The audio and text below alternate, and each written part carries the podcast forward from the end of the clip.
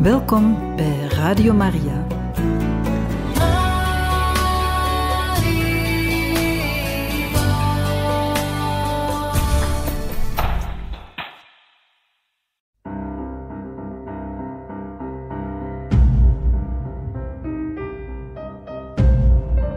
Het woord spreekt.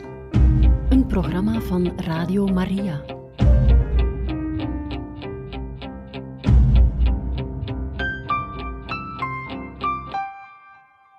Beste luisteraars van Radio Maria, welkom bij Het Woord Spreekt. In Het Woord Spreekt doen we een volledige lezing van de handelingen van de apostelen. En we zijn gekomen aan hoofdstuk 13, vers 1. Er waren in de gemeente van Antiochië profeten en leraren. Barnabas, Simeon die Niger wordt genoemd, Lucius uit Cyrene, Manaen, een jeugdvriend van de tetrarch Herodes, en Saulus. Zij hielden een eredienst en een vasten toen de Heilige Geest sprak.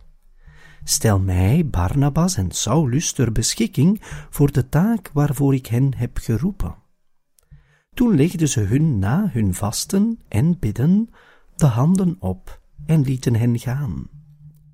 Zo vertrokken ze, uitgezonden door de Heilige Geest, naar Seleucië en gingen vandaar met een schip naar Cyprus, waar ze in Salamis het woord van God verkondigden in de Joodse synagoge.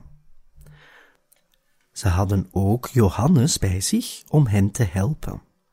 Ze trokken het hele eiland over tot aan Paphos. Daar troffen ze een Joodse magier en pseudoprofeet, een zekere Bar Jezus. Die hoorde bij de proconsul Sergius Paulus, een weldenkend man. Deze Sergius liet Barnabas en Saulus bij zich roepen en gaf te kennen dat hij het woord van God wilde horen.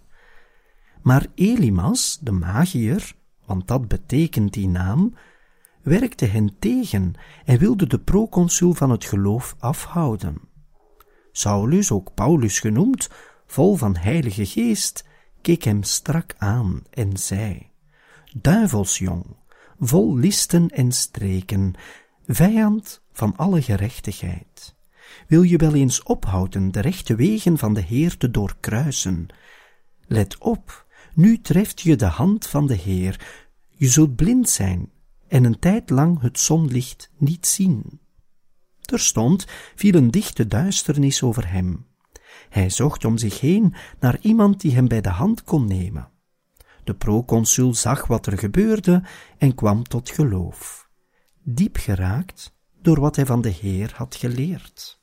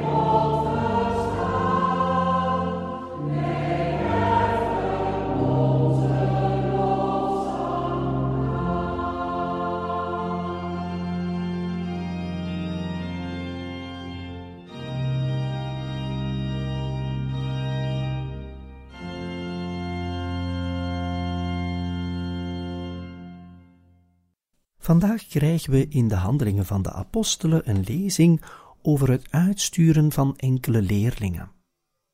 Saulus en Barnabas worden uitgestuurd naar het heidense land. Naar een land waar er wel Joden wonen, in diaspora, dat wil zeggen in verwijdering van het beloofde land, zeg maar, Jeruzalem en Israël, maar de leerlingen worden nu uitgezonden. Waartoe zij geroepen zijn, dat staat er in het begin van de passage die we mochten lezen. Ze hielden een eredienst, ze waren aan het vasten en het bidden, en de Heilige Geest sprak. Stel mij Barnabas en Saulus ter beschikking voor de taak waarvoor ik hen heb geroepen. Saulus is al een hele tijd bekeerd. En hij weet dat zijn taak ligt in de verkondiging van het evangelie bij de heidenen. En het is vandaag dat hij voor het eerst zal uitgestuurd worden. Uitgestuurd om de Heer te dienen.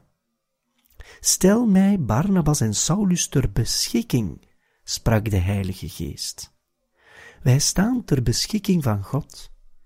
En zeker, God gebruikt ons als instrument om zijn woord verder te verspreiden. Soms stellen we ons misschien de vraag: waarom spreekt God niet rechtstreeks tot de mensen? Maar zo heeft God het blijkbaar gewild, dat wij deel hebben aan de verspreiding van zijn woord, aan zijn eigen openbaring. Zeker, God komt soms wel degelijk tussen. Maar het meeste gebruikt hij instrumenten zoals wij, mensen. En soms op een hele effectieve manier, door mensen uit te sturen naar streken waar ze het woord van God nog moeten verwachten. Maar soms ook minder expliciet, door ons te vragen van de kerk te dragen met het gebed, om die verkondiging en de openbaring van God verder te zetten en dat mede te dragen door ons gebed, door onze offers, door er met onze gedachten, met ons hart, bij aanwezig te zijn. En dat vraagt de Heer nu aan de gemeente die aan het bidden en vasten is. Want ze zijn met meerdere. En aan sommigen wordt gevraagd om te vertrekken. En zo krijgen we verschillende plaatsnamen te horen. Tot in Cyprus. Dit is de eerste keer dat we werkelijk opmerken dat het evangelie moet verkondigd worden ook op vreemde plaatsen. Maar ze beginnen in de Joodse synagoge. In de Joodse synagoge zal Saulus, die ook Paulus wordt genoemd, zo horen we nu toch in de handelingen van de apostelen, en dat is de eerste maal. Wel, zo zal Paulus nu in de Joodse synagoge het woord verkondigen. En ook de proconsul wenst tot het geloof te komen. Dit is weer al die openheid naar het heidense volk. Dat het woord van God niet meer alleen verkondigd moet worden aan het uitverkoren volk, maar aan de gehele mensheid, tot op de dag van vandaag. In de handelingen van de apostelen is dit een zeer belangrijk punt. De openheid van het uitverkoren volk naar het heidense volk. Het heidense volk wordt erkend, zeg maar, als de volkeren die God niet hebben aanvaard. Het uitverkoren volk daarentegen wel, maar ook niet volledig, want zij hebben niet erkend dat Jezus, de Zoon van God, komende van God, tot bij hen is gekomen net om het volledige woord aan de mensheid te geven. Het volledige woord is te zeggen een persoon, Jezus Christus. En die Jezus wordt verkondigd, vanaf nu aan iedereen. En dan zijn we getuige in de passage die we mochten lezen van iemand die zich verzet. Verzet tegen de waarheid, verzet tegen het woord van God, die zich dus verzet tegen de persoon van Jezus Christus, de Messias, de gezonde, de gezalfde, degene die gekomen is om de mensheid te redden. Maar het ergste wat hij doet, is andere mensen tegenhouden om tot het geloof te komen. Want zo staat er dat de proconsul tot het geloof wenste te komen en wenste te spreken met Paulus en met Barnabas over het woord van God. Maar de magier, die vreemde persoon die wil beletten dat men tot geloof komt, wel doet dat ook tegenover de proconsul. En Paulus, geïnspireerd door de Heilige Geest, zal zich daartegen verzetten. Hij spreekt harde woorden. Hij zei, duivelsjong, vol listen en streken, vijand van alle gerechtigheid. Wanneer men zich tegen God keert, dan wordt men een vijand van alle gerechtigheid. En Paulus gaat verder. Wil je wel eens ophouden de rechte wegen van de Heer te doorkruisen? En dan komt een teken, namelijk hij zal blind worden en voor lange tijd het zonlicht niet zien. De duisternis die hem overkomt is maar een teken. Het is een teken van wat hij reeds beleeft in zijn eigen hart, want hij zit in die duisternis. Dat moet ons doen denken aan het begin van het evangelie volgens de heilige Johannes. Het licht is in de duisternis gekomen, de duisternis heeft het licht niet erkend. Die magier heeft het licht niet erkend. Hij zit dus in die duisternis. En nu krijgt hij als teken, zeg maar, de ware glans van zijn eigen ziel. En dat is duisternis. Wanneer men zich dus afkeert van God, wanneer men ver weg gaat van Hem en zelfs tegen Hem werkt, dan zit men in duisternis. Paulus kan dit echt zeggen, want hij heeft het zelf ook beleefd. Ook hij, bij zijn bekering, zal blind worden. En ook dat was een teken van zijn eigen duisternis, omdat hij zich keerde tegen God. Jezus sprak tot hem, Saul, Saul, waarom vervolgt ge mij? Waarom blijft ge toch in die duisternis? En hij krijgt als teken de ware glans van zijn ziel te zien. Het is te zeggen, een ware duisternis. Hij zal blind zijn. Nu gebeurt dit ook met die magier. Hij krijgt eigenlijk een hulp om zich te kunnen bekeren. Of hij dat doet, dat weten we niet. Maar hij krijgt alvast alles wat hij nodig heeft om zich te bekeren. Want hij krijgt een blik op zijn eigen ziel, die in de duisternis is en die geroepen wordt om tot het licht te komen. Op het einde van de passage die we lazen staat er, de proconsul zag wat er gebeurde en kwam tot geloof.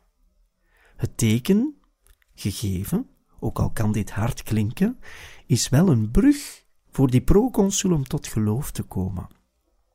Soms hebben wij een teken nodig om dieper te geloven, om Gods aanwezigheid te voelen.